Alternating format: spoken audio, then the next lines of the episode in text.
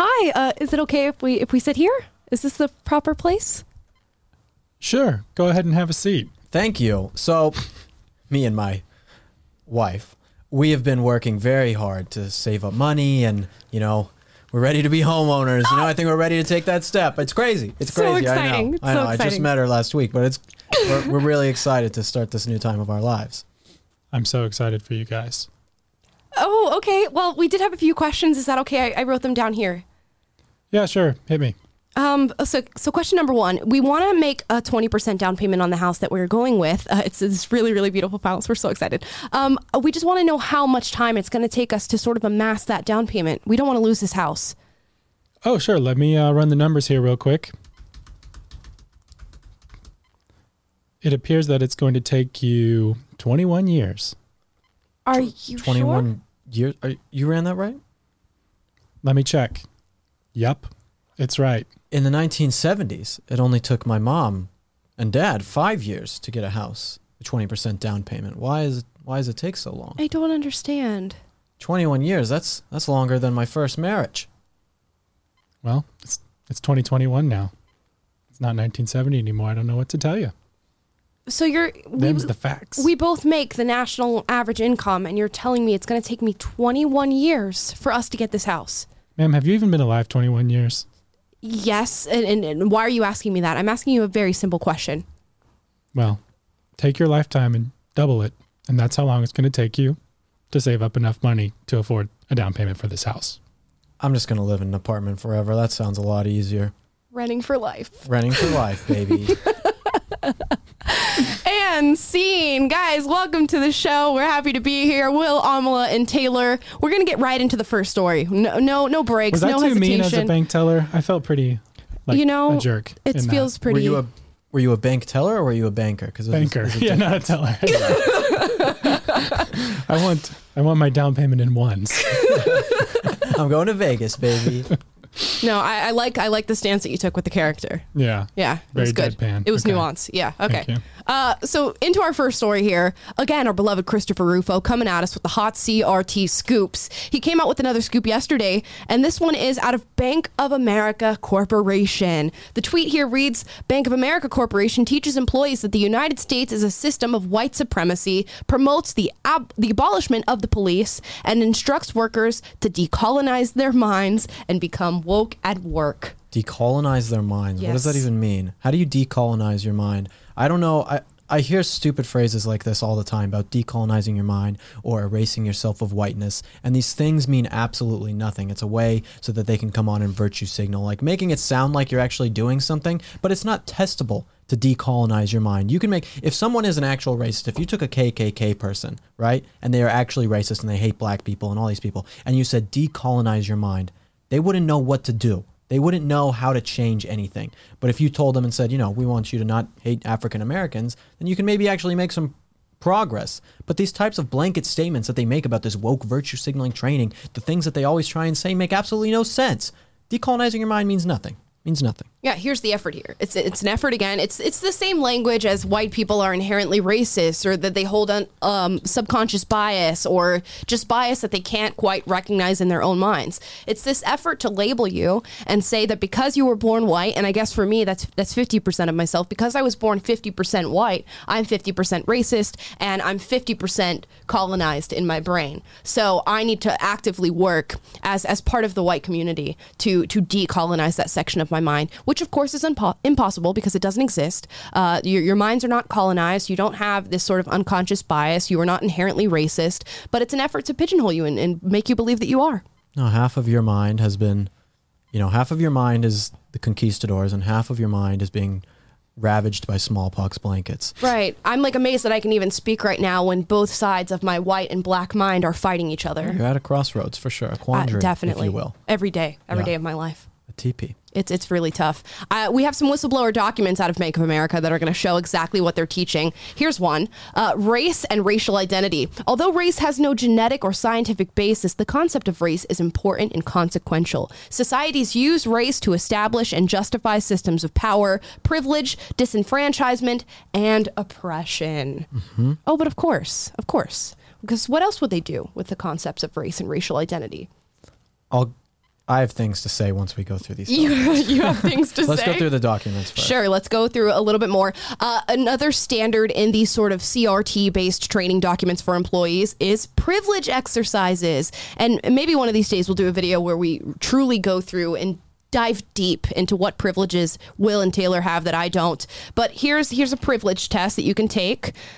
So that's great. Love it. Uh, it's always it's always good to start your employment with a privilege test. Next one is white privilege, and here are different examples of how white people exercise their privilege in on the day-to-day basis. Here's one. I can take a job with an affirmative action employer without having my coworkers on the job suspect that I got it because of my race. Wow. Do you guys feel privileged because of that? How do you feel, Taylor? I feel pretty chill. Not gonna lie. I feel pretty good about it. Yeah, I. It's a means to shame people. It is. I want to look at myself as an individual, not as a white person. Mm-hmm. I wish leftists on Twitter would stop looking at me as a white person or a straight person or someone like that. I want people to look at me at my ideas, you know? Just like I want women to stop looking at me as a, you know, sex icon with a mustache. It's the same thing. Oh I my want people to look at me for my ideas, not for and my individuality, not for these unchangeable characteristics about me. Oh, it must be so hard, Will. Oh my God. Tell me how uh, hard it is to be you. Accosted. Constantly. Here are some more Well, examples. also, I'm just trying to work out how backwards it is that like woke white people came up with this idea of excluding equally qual equally or overqualified white people from jobs in favor of other people, and then they're calling it white privilege that you have a, job where people don't question why you got it. You know right. what I mean? You It's like, created yeah, the you cr- circumstances for us to question the validity of your hiring. yes. It's like so yeah, I don't understand like they created white unprivilege and then they're like but you're still privileged because now you're questioning why someone got this job. It's like it's a web of contradictions. Oh my, here's an, an amazing slide. This one's going to blow the last one out of the water. How to tell if you have white fragility. Take our quiz to find out if you exhibit white fragility traits. Now, how do you test this? Well, there's a prompt here. It says, Which of these feelings have you had when someone has suggested that something you've said or done might be racist? If you felt singled out, guilty, judged, scared, attacked, ashamed, accused, outraged, or a slew of other things. Each one of those feelings uh, is a point towards your your fragility as a white person. Wow. Yeah, you should be like if you call me racist, I should be like, "Thank you for calling me racist. I will work on that and Yes. educating myself." Oh my goodness, I didn't mean to call these people a second class citizen. I'll definitely work on it. like, how are you supposed to feel when someone calls you a racist? I am so sorry I asked to touch your hair. I will go home and read several books about the significance of black hair braiding, and then I will get right back to you. I'm going to go to Africa and learn all about black people because I I offended this person at HR in my workplace. Oh, it's just amazing. And now this is happening in your average, everyday workplace in America. But the thing, okay, here's where I'm going to go in. All right, we're going to go in. Go. Bank of America is Merrill Lynch.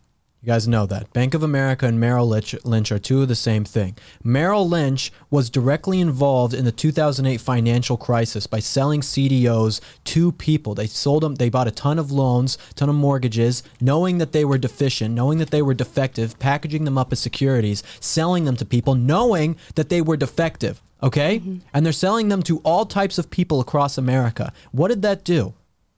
It bankrupted the United States. It bankrupted the United States, put us into a financial mess because of rich bankers at Merrill Lynch and Bank of America. So these people coming on and virtue signaling and saying, oh, we really care about black people and white fragility. Well, they're still doing the same thing now, Right. okay? People don't know that they're doing basically the same thing now with different types of CDOs and stuff and basically selling us out. And so these people who say that they want to help minorities or actually want to help these different types of people, you are the ones that have made it harder for minorities in this country to own any sort of equity. Some might say they have disenfranchised a marginalized group in our society. Well, that's exactly what they've done. Because when you make it so that people can't buy houses, look, Merrill Lynch is also owned by BlackRock, okay? Merrill Lynch is owned by BlackRock. You know what else BlackRock owns? BlackRock, BlackRock owns Comcast, Times Warner, Disney, AT&T, or at least the top owners in this. News Corporation accounts for 90% of the main media that we watch in America, okay? And BlackRock owns that. BlackRock owns Merrill Lynch, the largest investment firm uh, essentially in the world. And so what you have, they own the New York Times too. And so what you have is essentially you're not getting this information out there. No one is talking about this. And I have to tell this that this is my position. I, I can't say it's a PragerU position, okay? I have to just make sure that I say this about this, or someone might be mad at me. But I have to come on and say this. But these people come and they're buying up single unit homes in America. Okay? They're coming and buying up single unit homes and turning them into rental properties. Single family homes are now being turned into rental properties by corporations, by asset firms like BlackRock, which owns Merrill Lynch. And you know what happens when you buy up single family homes?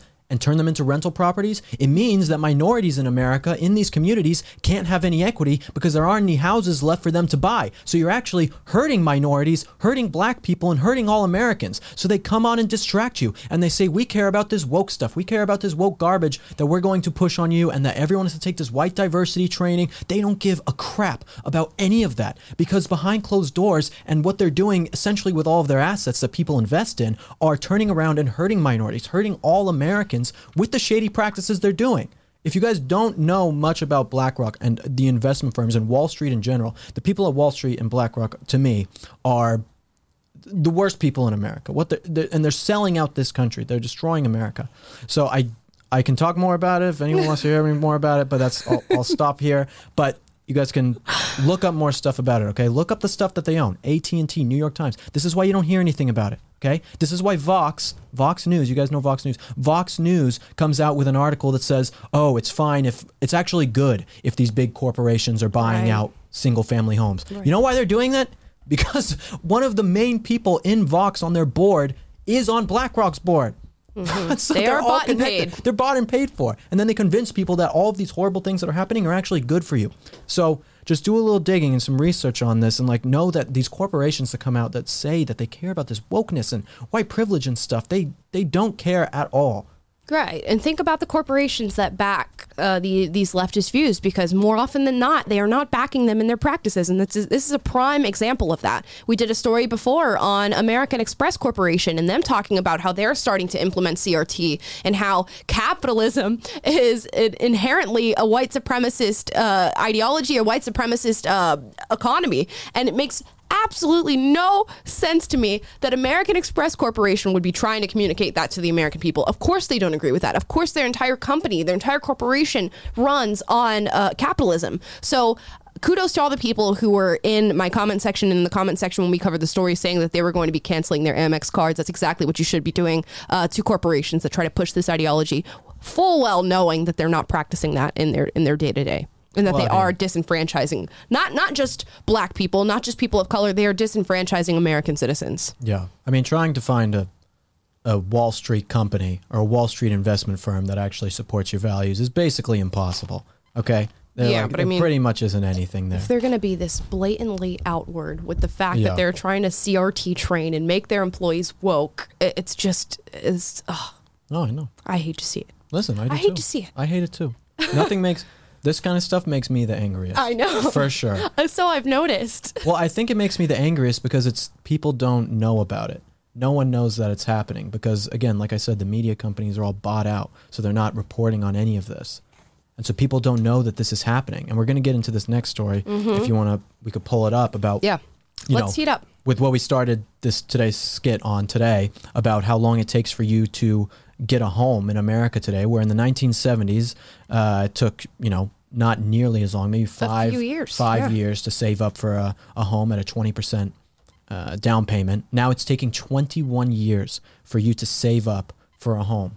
Yeah, I'm going to try to zoom in on this table for you guys to be able to see it. But the tweet here uh, that we recognize this from is a, a 2020 study from the U.S. mortgage insurers estimated that given prevailing wages, saving rates, and housing prices, it would take 21 years for an American earning the median U.S. salary to save for a 20% down payment on a median priced house. Yeah, well, wages have stagnated in this country. Wages have stayed the same since essentially the 1990s. As more people have gotten into the workforce, women, more immigrants. I'm not saying it's a bad thing, but more women and immigrants have gone into the workforce. It has made a, a less of a demand for labor. So labor is not such a uh, important thing for people when there are so many people willing to work, and so then the value of labor goes down, but the price of rent, especially when we have this inflation that's happening right now, that's been happening for a long time because our national debt keeps increasing because we keep spending and not knowing what we're doing, then labor s- stays the same, wages stay the same, but rent, housing, uh, healthcare, education, all of those things skyrocket. So people no longer have the money to invest in single unit homes. And again, single unit homes, real estate, land ownership.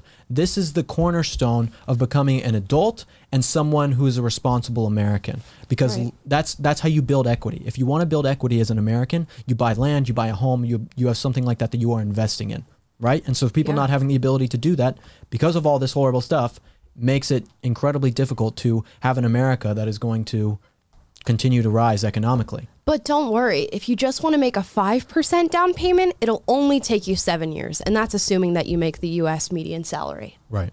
So 70% there's, of millennials are living paycheck to paycheck. there's gold in them, there hills, and I'm going to get it or die trying. Well, oh, it's That's so sad. that's why it's aggravating because I want America to succeed. I want the young people who come on my Twitter and Instagram and tell me that I'm racist to say, "Wait, maybe he's not racist. Maybe he just doesn't care about the stupid race baiting stuff that these horrible people talk about every day Right. and knows that there's bigger issues going on that we should really be focused on that I would love to agree with them with."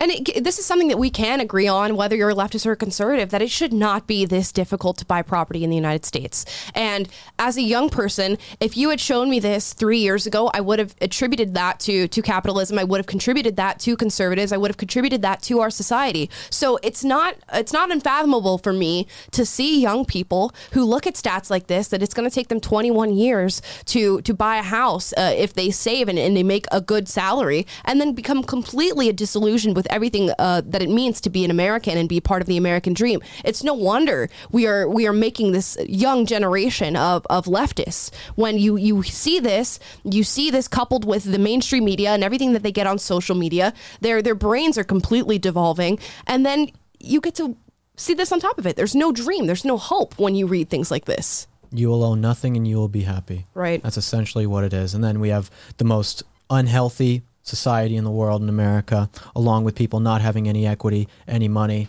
I mean, the, the future can look bleak for a lot of people. So where should young people turn if not to leftism?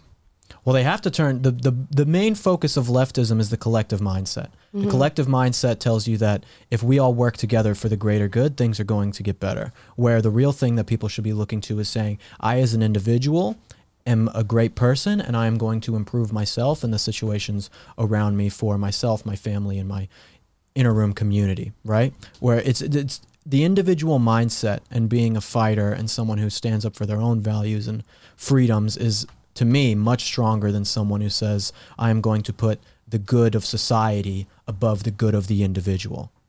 Right. And when you wake up and, and you find the players behind this and you find the truth, that's a super empowering thing. And that can give you a, a lot of happiness and fulfillment. And that's what happened with me. When I was on the left, I was super unhappy. And then I came to conservatism and, and learned those values. And I realized, okay, well, there's a lot of stuff that is within my control. And although we have these major players who are working at the detriment of our, our dreams and our daily lives, there are so many things that are that are great in this country and great in this world that we can focus on. Whereas uh, with leftism, I found that I was just completely angry at everything and everyone. Yeah. Yeah. Yeah. Well, the, um, there's so much good about this country. The founding of this country is, I mean, the best founding in history. The way that our Constitution is, the way that this country was supposed to be. Right. But people have taken those ideas. Right. What's perverted happening them. is is anti-American, yes. and Mhm. it's the, Exactly. it's corporatism, and that itself is anti-American. It's not liberty and justice for all. It's in it's unjust, and you're taking away people's opportunity. And so the solution is to lean harder into the values that we cherish and espouse them even harder, and uh, you know believe in what we believe in, believe in freedom, believe in liberty and justice for all. Um, even harder and promote those things and speak out and, and hold our leadership locally from the local level all the way to the top like hold them accountable speak out and speak the truth and expose these people who are exploit uh, using loopholes and exploiting things and and doing things to their own own benefit um you know like crony capitalism is not a good thing No. No, it's the worst thing. so yeah Yeah. And we have in society we have these alpha men. Like think about someone who's an alpha that you know. Maybe it's your dad. Maybe it's someone you know who's like a, a real leader. And the alpha simon sinek did a good talk on this so i'm kind of paraphrasing some things he said but i want to share with you guys because it was really good. Where the alpha will go out like people praise the alpha. He gets more women. He gets more money. Like this is what the alpha does. He's a leader. And so the responsibilities of the alpha is that when something bad happens in society the alpha goes out and tries to protect the people who are not alphas, right? That's kind of what the alpha's role. You look at that in the animal kingdom, you look at Yeah. it in the human. But what's wrong with the crony capitalism is that these people have achieved quote unquote alpha status, but instead of being people who protect the people who are not the alpha, they take advantage of them. And that's why there's such a hatred for these types of people because they have achieved this alpha status while also taking other people down and basically when push comes to shove to protect America or help mm-hmm. them, they turn their back on them and screw them over as much as they possibly can to increase their own wealth and power. Right. And I think that is what a lot of people on the left are disillusioned by. And they attribute that to conservatism. They contribute that Right. to the political right, exactly. And that is not what the political right is. That is not what conservatism is about. And what I find is the true difference, uh, like what you said, Taylor. What what do people have to hope for, and and what is the what is the true choice? It's like with leftism, you are disillusioned. You're angry at America. You're not look. You're not happy with where this country is going, but you have no direction for where you think it should go. And you have all these people who try to take advantage of that and say, well, socialism is the answer, communism is the answer. Let the government activism. handle yeah, that. leftist activism, where it's like we need to dismantle this system and all that stuff. That that resonates because you see this corruption happening, and you're like, yeah, we do need to Yeah. dismantle all this stuff. But they conflate uh, the corruption that's going on with the American dream itself and the American ideals themselves, and that is the and it's that's an easier answer than no. You still need to be have personal responsibility. You still need to have hard work. You still need to be honest. You still need to have virtue. Um, but that is that's not as sexy of a message, and it's it's so easy to just be angry and then be like, yeah, if you're angry, go raise your fist up and go march through the streets and say we need to burn things down and tear them down. Like, and, and that people just jump to that, but that just leads to nihilism. Yeah, and then the burden for us is being like, no, the answer is right here. Like, look at the Constitution, look at the Declaration of Independence. It's right here. It's right Yeah. here. And it's so easy for for somebody on the left, and this is the stance that I took to say, well, we tried that. We we did that before. It didn't. It clearly didn't work. Well, it's funny. Look at Nazi Germany. I'll ask a question. Should be a pretty obvious question. In Nazi Germany, were there anti-Nazi newspapers? Were there anti-Nazi uh, news organizations? Were there anti-Nazi academic institutions? No, of course not. There weren't anti-communist institutions in Russia or in China either, right? But these people on the left, which is so funny, that apparently America, its founding, all of the institutions in America, like Hollywood, academia, uh, the mainstream media, all these things are founded in racism. Yet all of these institutions actively talk about this leftism, socialism, and racism all the time. Wouldn't you think that if you lived in a real oppressive society that was pushing you down, pushing down liberal, progressive people, that none of the major institutions in this country would cover it? Right. Wouldn't they say we're going to silence this type of speech? Right. Why is it that conservatives are the one being censored and that conservatives aren't the one that are present within these mainstream institutions? Like, and people talking about leftists as the party or conservatives are the party of the rich old white men. In 2016, places like Aspen, Colorado, one of the the richest districts in America, went 45 points up for Hillary Clinton. 45 points up. All of the major districts in, mm-hmm. in Washington, D.C. that are incredibly wealthy went for Hillary Clinton. I mean, these are the richest people in America, and you can look at like nine of the 10 richest places in America all went for the left. The left are the party of the elites. The left are the people who are the rich ones who are taking advantage of you. It is not the conservatives, and that is why the leftists own all the institutions in America and then tell you that you're oppressed so that you have an enemy. And that enemy is people who love freedom. That is people like Taylor, Amala, and I. Very true. And that's a perfect segue into our next story. But before that, I'm going to get into some super chats. We got some from Mary Burge. She says, I love your show. Yesterday, you talked about robots in China. There's a Chinese company that hires Americans to teach English over Skype. Currently, they are making teachers into holograms from videos uh, from class unknowingly. Spooky. That is very interesting. Into AI holograms. Holograms are scary too.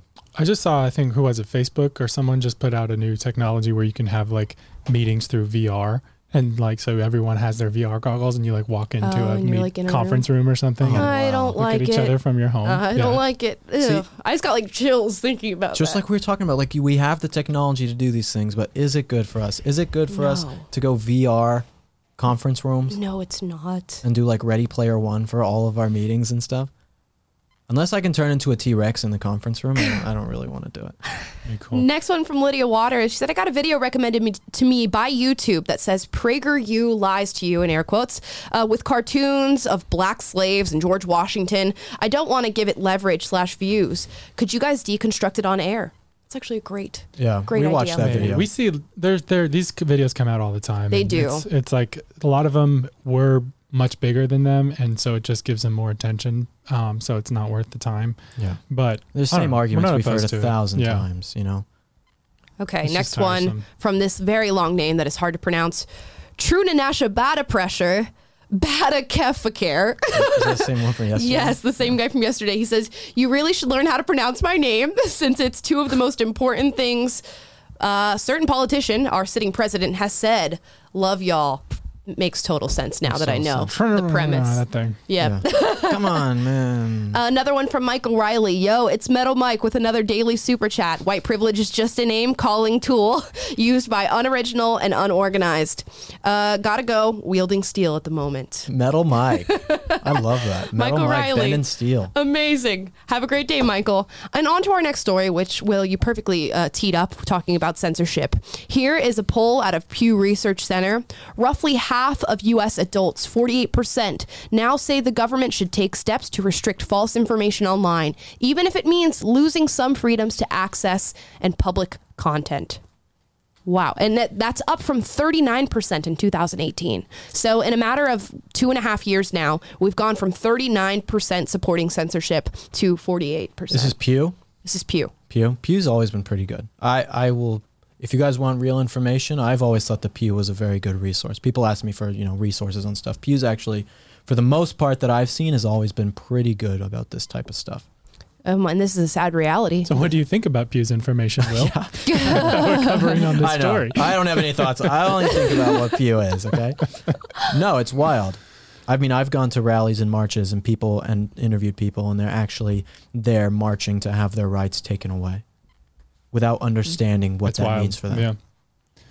I I referenced this a few weeks ago. Maybe I'll post it, but um, I came across a, a, a video by John Piper, who's like a theologian on Instagram um, last week, and he talked about he was talking about in 2008, uh, talking about um, the breakdown of absolute truth in our culture and how we no longer have we no longer value objective truth and absolute truth, and what happens when if I if I have a an argument and you have an argument, absolute truth is the arbiter between us that I can mm-hmm. appeal to truth and say, well, this is true. This is objectively true. So therefore you're wrong. But if, if you have your truth and I have my truth, then there's no arbiter that can help us and the only thing left is force. So i have to force my opinion on you. And it's a competition now not for who's right according to the truth and reason. It's a competition for who can get power to put the other side into submission. And so what i see from this is when it goes from 38% uh, would support suppressing the other side to 48% in just two years or three years mm-hmm. that's just showing how quickly our the a, a truth has broken down in our society and the, the the misinformation and the censorship and the you you know no one trusts the information we can get anymore. And so people are just becoming like very quick to grasp for power so that you can suppress the people that you disagree with because i want at the end of the day if i can't win through the argument because there's no mechanism to win the argument by with mm-hmm. truth then i just need to make sure i'm on the winning side and suppress the people that i disagree with Right. And another part of this is this whole campaign of that speech is violence and silence is violence and all this stuff surrounding what you can and cannot say. And what, what I think people fail to recognize with this is this means that 48% of, of U.S. adults believe in an authoritarian measure. And I don't think people view uh, censoring speech as a violation of rights anymore. They don't see that as a, an infringement on the First Amendment anymore. And they certainly don't see it as any sort of authoritarian or totalitarian measure. Yeah, well, you get beaten down so much, and then you think that that's the norm, getting beat every single day down. You know, people standing Right. up for free speech and saying that we want no censorship. It gets, it gets, it gets old after a while. You know, PragerU, we're always fighting against censorship. It's happened to us all the time, all the time, and it's like all the time we're posting about how we're being censored on some new platform or something else is censored and it's like we're like oh my goodness do we really have to post this again but it's like yeah we do have to post it again because it keeps happening and we have to keep showing awareness to it but it's like some people you know they get beat down so much censor censor censor ban ban ban and you're like well whatever you know Uh, Amala, you posted all the times you've been banned by TikTok or like all the violations on your page. It's like eight pages. It's like eight pages scrolling through. I was like, oh my goodness, like they're just after you. and it's coupled with a, a few things. It's as as the person who is being censored, you get demoralized and demotivated to even try again because you've been beaten down so many times by the same platform for the same discussion or for the same subject matter. So you don't want to try. And then as people viewing it on the outside, who should be concerned about c- censorship, who should be outraged, who should be advocating for the people are being censored, they see it so often that they don't care anymore. It sort of loses its uh, its vibrancy. It loses its feeling, and it's it's become normalized. So now censorship is just a normal day of everybody's life. Yeah, they're like, whatever. Why not censor these people? They're saying things I don't agree with. The truth hurts. The truth is evil, so we should censor it. Yeah. Or at least censor just difference of opinion. So yeah, that's That is 40, not how the world is 48 percent of. Americans. That's one in two people. That is. It just shows how effective the people who push this propaganda have been too. And you're talking about before, like how they they occupy all of these institutions and they're pumping out this propaganda that says, you know, well, objectivity is white supremacy. Mm-hmm. So if there's no objectivity, then how can we have a rational argument and let the best ideas win out in the in a free market of ideas? You can't because who cares about objectivity? And that's what postmodernism is. Everything is truth becomes relative and subjective, and uh, there's infinite ways of interpreting things. And you, how dare you step on my truth? And this is the stuff that has been pumped into academia. It's been taught to our kids. It's been in our movies and everything for the last, you know, I don't know, 50 years um, in Mhm. increasing measure. And it's reached critical mass, I think, in the last five years. Oh, Since 2015, it's gotten like so now it's just shameless. Like I was talking with my fiance the other day, and like um, she was, I was like, when you were a teacher, she was a teacher in Atlanta area and high school teacher, like five in 2014, 2015, and I was like, had you ever had a kid come to you with their pronouns? Mm-hmm. Or you know, say what gen what gender they are, um, or how they self-identify, whatever. And she's like, I've never heard of that. Just think of that. Think of how normal it is right now, and how often we hear this stuff everywhere, and how just it's taken as a matter of fact that this is just what's true and what's righteous and what's good Right. to affirm people's gender identity and all that stuff. And it was it didn't even exist like five years ago. Yeah, so don't don't ever fall into the trick of thinking that the left is stupid. At least the elitist left, eh, they're not stupid. They know exactly what they're doing, and they've been doing it for decades now. The things that are coming to fruition in today's time, the things that you hear on the news tomorrow or the day after or the day after that, are, are things that have been planned for decades. This is not anything that is uh, that should be new, and there there are elitists who have planned every single step of this, everything, every single step of the way of, of infiltrating our society. And I yeah, I just want to make that distinction because the the average leftist person that you meet who supports this sort of ideology or or supports leftist values. Uh, is not the mastermind behind this. It's these elitist leftists who are putting these things in place. And the people, the average leftists that you meet on the street who support these things are just people who have been tricked by the elite. So it's a very unfortunate uh, situation to be in. Yeah, exactly. The elite trick the normal people that they're downtrodden and then blame it on other people. Uh, yeah. It's, Right. It's I mean it's Wow. like the same thing as how totalitarian regimes like China and uh, Soviet Russia would make the average people rat on each other. And you know, like they would brainwash them and say, or just pressure them socially to, hey, reinforce this ideology on everybody. Because if you don't, you're going to be, you're going to have a target on your back. And I think so much of what we're seeing with like the woke policing and thought police type stuff is just people who don't want the target on their back. That oh well, I'm I'm I'm not the racist. That that guy he said something that was you know he culturally appropriated that you know cuisine, so I'm going after him. Right. And and then you get virtue points for being the one that rats someone else out. And it's just this culture where people aren't them their honest selves. They're being manipulated by the the people who are pushing these ideas to control them. It's hard to understand that people could be that evil. You know, like Mao or someone. How can you be that Mhm. absolutely evil? I mean, were you gonna what that that's a perfect segue into what I, Yeah, we my, can segue my- into our throwback Thursday segment. Yeah, let's do it. This one is for Taylor. Let me go ahead and get it queued up for you. But Yeah. Taylor's going to go over Karl Marx today. Speaking of how can people possibly be so evil, um, no, I've been watching. We do a, a throwback Thursday segment once a week, or you know, I guess we're starting to. Um, so on this week, I I uh, have been watching a lot of documentaries lately, and most recently on Mao, just because we see a lot about um, you know Stalin and, and, the most about Hitler, of course. But um, I've watched a lot of Stalin documentaries in recent weeks, and then I was like, well, I don't know that much about Mao. So I've, I first I did search on Netflix for a Mao documentary. Guess what? There are none. Mm. Which I mean, China. that's yeah, that does it really to the- surprise you? Yeah. But I just thought that was an interesting fact. But anyway, I finally stuck one down, and um, just you're reading about um, the Great Leap Forward and how he starved tens of millions of his own people, and but basically, I found this through line, and you can see I think on your screen here Yep. that you know if you trace back from like okay, so Karl Marx's ideas informed Lenin and f- to w- to undertake the Russian Revolution, right? And that was taken over by Stalin, who committed his atrocities. And Stalin helped empower Mao to win his civil war against Chiang Kai-shek and the Chinese nationalists. And Mao is the one who committed his atrocities. And now Mao is now the one propping up uh, the Kim regime in Right. North Korea, and they have an active concentration camp where they're oppressing 25 million people. So I put the numbers below.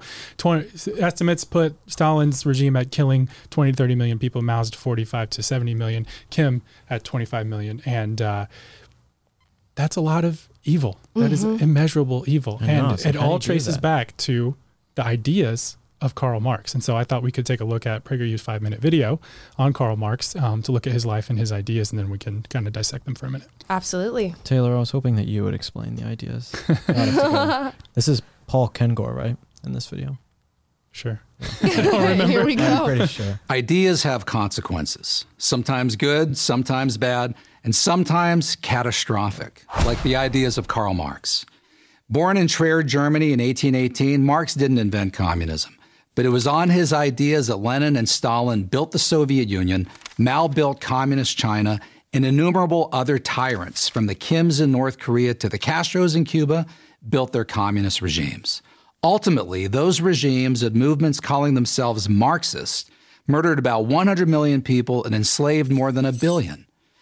Marx believed that workers, specifically those who did manual labor, were exploited by capitalists, the people who owned, as Marx put it, the means of production, specifically factories, but who did very little physical labor themselves.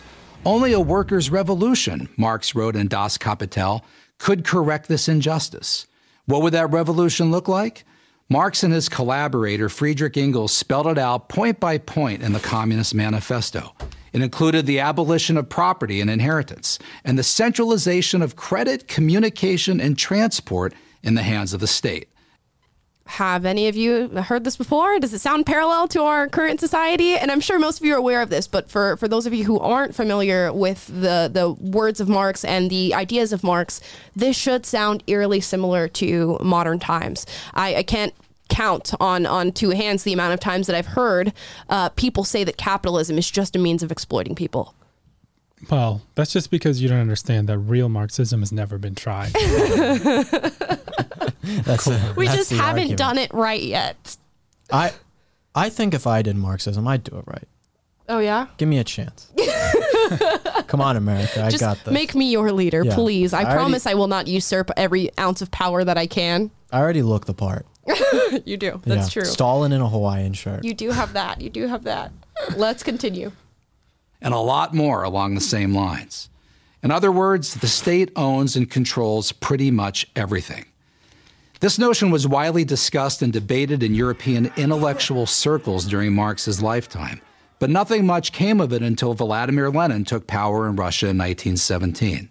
This changed everything. Despite its repeated economic failures, Lenin's Russia, which became known as the Soviet Union, became the model for dictators around the world. Wherever Marx's ideas were practiced, life got worse. Not by a little, but by a lot. There is not a single exception to this rule. Not the Soviet Union, not Eastern Europe, not China, not North Korea, not Vietnam, not Cuba, not Venezuela, not Bolivia, not Zimbabwe. Wherever Marxism goes, economic collapse, terror, and famine follow. So, if cataclysmic failure, meaning terrible human suffering, is the inevitable legacy of Marxism, why do so many people, and now especially young people, defend it? The most common answer Marxism's advocates offer is that they, whoever they are, Lenin, Stalin, Chavez, never really practiced Marxism. They all somehow got it wrong. Marxism, we are told, is at its essence about sharing what we have, from each according to his ability to each according to his needs. It is am- how how would Marx feel if he was alive today, knowing that so many times his ideology has been tried, yet people still hold him on this pedestal of of uh, of thought. Well, this is why I love Nietzsche, because Nietzsche hated Marx. There you go. He thought his ideas were detestable. This is just it's just crazy to me that it uh, it doesn't matter how many examples you give of this being uh, carried out and and creating famine and poverty and death that people still hold this man dear. And I, I don't know what it is that makes the the ideology It's hold because of the postmodernism, and the postmodernism gets involved with the mainstream media and the institutions and the universities that tells people that it's the bourgeois and the capitalists that are destroying America, and that Marxism just has to be tried one more time. Well, Like- yeah, it appeals. It's like, in a lot of ways, I think it's kind of like the anti-Judeo-Christian narrative about Well, it's a separate religion. beings. Yeah, um, but it's predicated.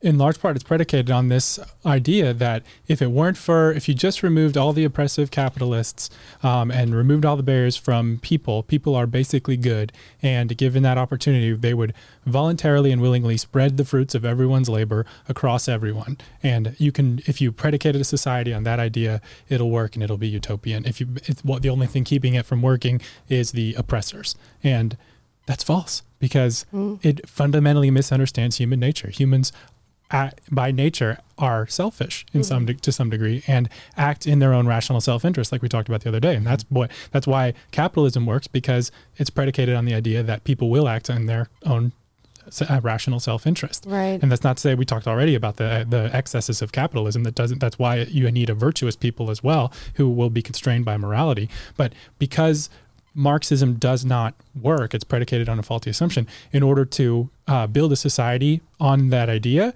what do you have to do? You have to impose it and you um, by force over people and remove their ability to choose it because they're not going to act that way by nature.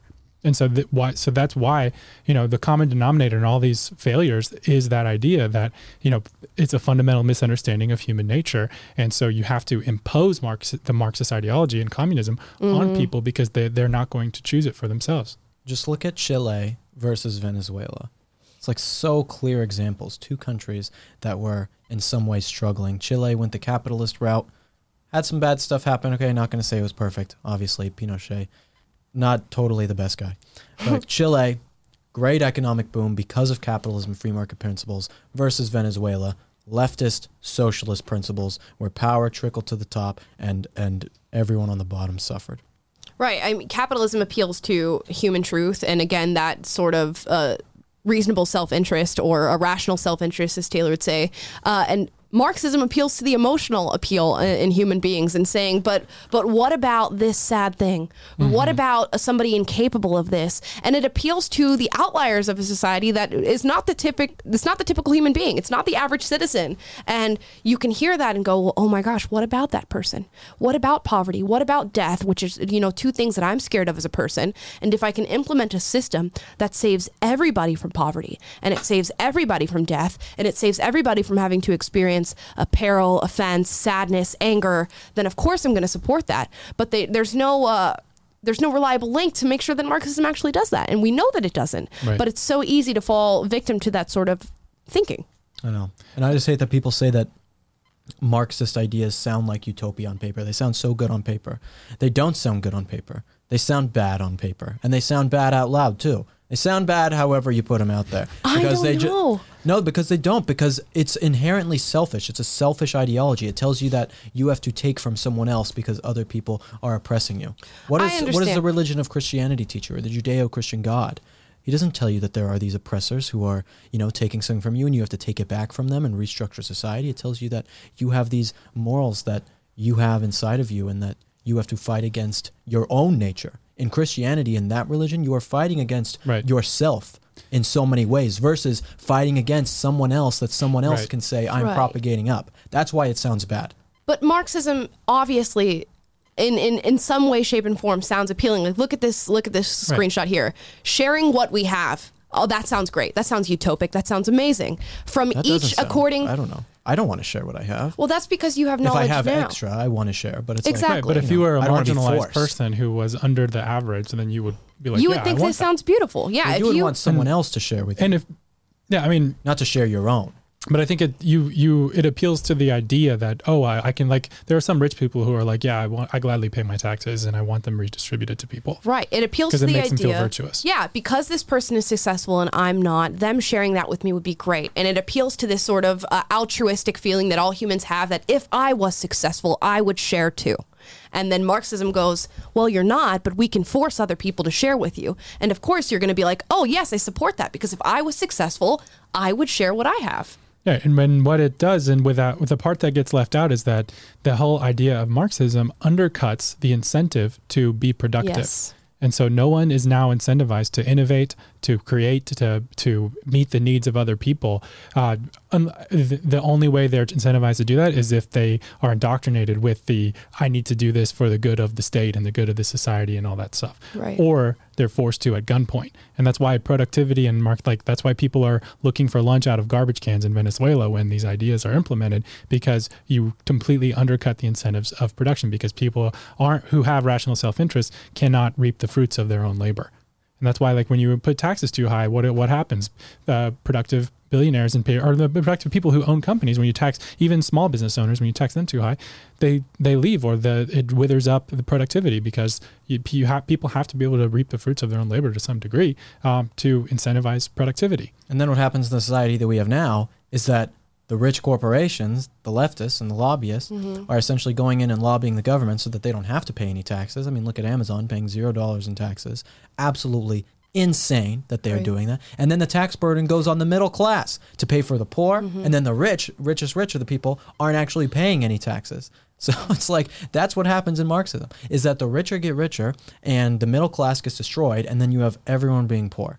That is exactly what Yeah, happens. Yeah, that's what happens, but that's not the narrative that they sell to you. So if I'm a young person hearing from each according to his ability to each according to his needs, of course I'm going to be like, that sounds great. That sounds amazing. I would love that if I got uh, that. Uh, I can only do what I'm capable of doing, and that's no more, no less. And I will get everything that I need to be to lead a sustainable life. I think that does sound like it would sound appealing to any young person. Fine. if it sounds appealing to you, sounds appealing to you, okay? Okay, it's a it's a simplistic framework that also excludes the notion of personal responsibility. Or and- the notion of reality. Yeah, I mean that Yeah. too. It, it misunderstands fundamental human nature, and it, yeah, it uh, excludes the need for individuals to be virtuous. Do you want to keep going on this five minute video, or do we? No, we don't. We don't to finish the video, No. but Okay. I, I feel like we. I think we summed up we said, I mean, at least our general it thoughts. can't be, be like it's like we, oh we're beating this to death, but in reality, like people are still flirting with these ideas, Yeah. and there's something. Here's People in communist China got actually beat to death Yeah. because Right. people in America didn't beat it to death in the first place. right. okay. I, w- I do want to do this quick thought experiment. Okay. Yes. people do the the baby Hitler thing. If you could go back in time and kill baby Hitler, like is that moral? But here's another question, like similar but not. Um, if you go back in time and stop Marx from being born, or kill him as an infant, or whatever, and stop his his specifically his ideas from coming to the world, would not not would you do it, but would someone else have come up with the same ideology? Yes. Yeah. I Do you think, think so? I think so. Well, yeah, because like even going into America, some of the pilgrims who came in, they came in. Some of you guys might not know this. It's actually quite interesting. Some of the pilgrims who came into America, some of the first ones to arrive on the east coast of this country, set up camps, set up their little colonies, and they s- flirted with what you would call essentially, by the definition, socialism, where they had communal workers and everyone would take hmm. their food and they would take it to the big pot of food in the middle and then everyone would divvy Right. it up and share. And what did they find? They found that people didn't work as hard. They found that if you, if the food's just going to be laid out for them, they're not actually going to go and work. And these are people who, you know, probably have never read Marx before in their life. They just thought this seems like a fair thing to do. So these ideas totally would have developed. They did develop. They've been tried for centuries and centuries. And I'm pretty sure what I'm talking about right now is before Marx even wrote uh, Yeah. you know, Communist Manifesto. So Mhm. yeah, these ideas have been around for a long time. But isn't that interesting? Like Yeah. we we demonize Marx specifically, and I mean, obviously, he was one of the first people to really organize all of this and, yeah. and give the framework that people could, you know, take his writings and and use them as a framework to build their own versions of this utopia. But this utopian dream is not something that's un- new or unique to Marx, and it, Right. it's like I don't know. Like that's why I said I think it's sort of the anti Judeo-Christian type of framework of approaching society is kind of built on a materialist worldview. And anyway, I mean, we're getting Right. more into no, it's so it's, it's so instinctual to see what other people have and see what you don't, and then long for that, and then feel bad for for others that have less than you do, and then think that there should be some sort of great equalizer among all of that. Uh, so I think the ideas would have been born again. The equalizer, Wayne Rooney, Wayne Rooney with the field goal. Sorry, soccer reference. You guys. I'm going to take us into our last story of the day. Uh, and we'll, we'll see how the, the chat responds to this one, but this is an interesting story that came out today. OnlyFans is to bar sexually explicit videos starting in October. For those of you unfamiliar with the platform that is OnlyFans, uh, it, it's a relatively new platform that has millions, hundreds of millions of users. Uh, but its primary purpose is for uh, women and men to post sexually explicit content, videos, pictures, and is then paid for through a subscription base. Uh, now, they've amassed billions of dollars through this business and also created many million and billionaires uh, who, who sell their sexually explicit videos on this site. But they've now decided to bar that from. Yeah, this is a sad day for Taylor. Um, he's gonna have to. How am I gonna make money? His second income has just been cut. yeah, people subscribe just for my insights yeah. Yeah, it's the podcast. We do the podcast again, just naked. behind him. But Yeah. funny enough, guys, it's not because the CEOs and the board members of OnlyFans are against people uh, doing sex work or uh, selling sexually explicit videos. They are doing it because they've been unable to amass investors and get backing from banks who refuse to. Uh, support sexually explicit videos in which kids could be groomed or something illegal could happen. So it's not because they're virtuous. Right. Uh, I think what's important to note here is that if you go on Instagram, if you're a man, and if you're a man on Instagram, probably on your explore page, it's pictures of some hot chicks. Sure, that's just how it goes for most men. It's going to be on there. They push them to the top. Not Right. not Tyler. No, you don't see hot chicks. All right, hot men for Tyler. We're using hot chicks in this scenario, okay? But you see them, and then if you ever click on their profile, so many of these girls who post very clad in bikinis and things like that on our lingerie have an OnlyFans, Right. and it's like I think the main problem is is that we have created a society and a culture that tells people that okay, times are tough in America, or they don't really know what to do, and so the best solution for them is to go and sell their body online. And I think that's a, a bigger ailment or sickness of our culture than you know I think a lot of people realize. You have all the guys in our culture being Uber drivers, and then all the women going and being OnlyFans stars, and it's like that seems to be a pretty big problem. Yeah, I mean, it's a problem that I recognized uh, first getting on TikTok. And I, when I was, was starting to make conservative videos online, I hopped on TikTok. That was the first platform that I was on. And scrolling through it, all you would see are these young 20 something girls saying, if you've been looking for a sign to get on OnlyFans, or if you've been looking for a sign to become a stripper, or this and that, here's your sign. And they'd hold up stacks of money. They'd go through their bank statements. And I'm, I'm talking tens of thousands of dollars made in, in weeks doing things on these platforms. And, and it's not to say that if you are a grown woman and you want to do that for your job, okay, whatever, that's a whole different discussion. But what it does is apps like TikToks have a, an extremely young, impressionable audience. So now you have 12 and 13 year old girls seeing this content, aspiring to be these women who make tens of thousands of dollars a month, sell it, uh, use it to just buy clothing and jewelry and, and whatever they want, and just to lead these lives that are based on sexual promiscuity. And it's been influencing young girls to hop on OnlyFans with fake IDs. And that has been a major problem that I've had with this app for a very long time. So I'm happy to see this, even though they're doing it for completely wrong reasons. Oh, I didn't even hear about that. People with fake IDs, Oh, yeah. and they're coming on and Yeah, so OnlyFans has been caught many times uh, with this sort of sexual grooming because it's older girls saying, "Look at how much money I'm making," and then younger girls say, "Well, I want to do that, but I don't want to wait till I'm 18. I don't want to wait till I'm 21. Jeez. How can I get on now? I have an older sister. I have I have a cousin. I have this." And they hop on OnlyFans and they sell their jeez, explicit photos. I didn't even know about that. Right, and this uh, that that has been my problem with this whole sort of platform, and the fact that they make billions of dollars uh, off There's of this sort of. also a, there's a problem with so many men going and spending the money to give these women millions of dollars. Right. You know. Yeah, I mean, it's a it's a cheap shortcut. It's Exactly. you're not it.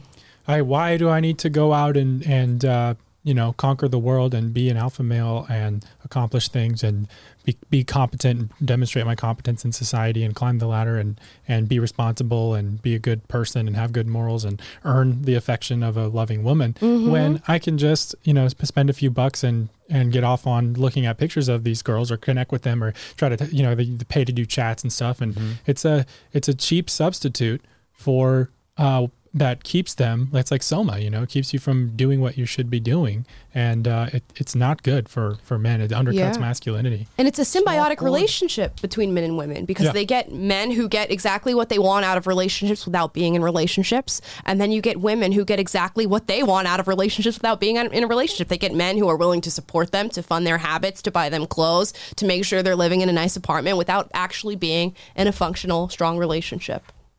That's exactly right. So it's a sad reality. Yeah. Well, OnlyFans is off the market now. So hopefully that actually does something uh, un- until OnlyFans 2.0 pops up and somebody else capitalizes on the idea. Yep. You have to have no fans. I can name it no fans. So, Will, you've, you've queued up this uh, rally that we're going to be on on Saturday. You want to speak about it? Yeah, baby. Yeah, baby. Yeah, baby. All right. So, Amala and I, if you can bring this up, Tyler, we are speaking at a rally this Saturday in Santa Monica. Okay. Well, Amala, not to toot her horn, okay, but Amala has an incredible, beautiful voice. And I'm not sure if you guys knew that. She is an incredible singer. And so she has been asked to sing the national anthem, the black national anthem. Just the regular one.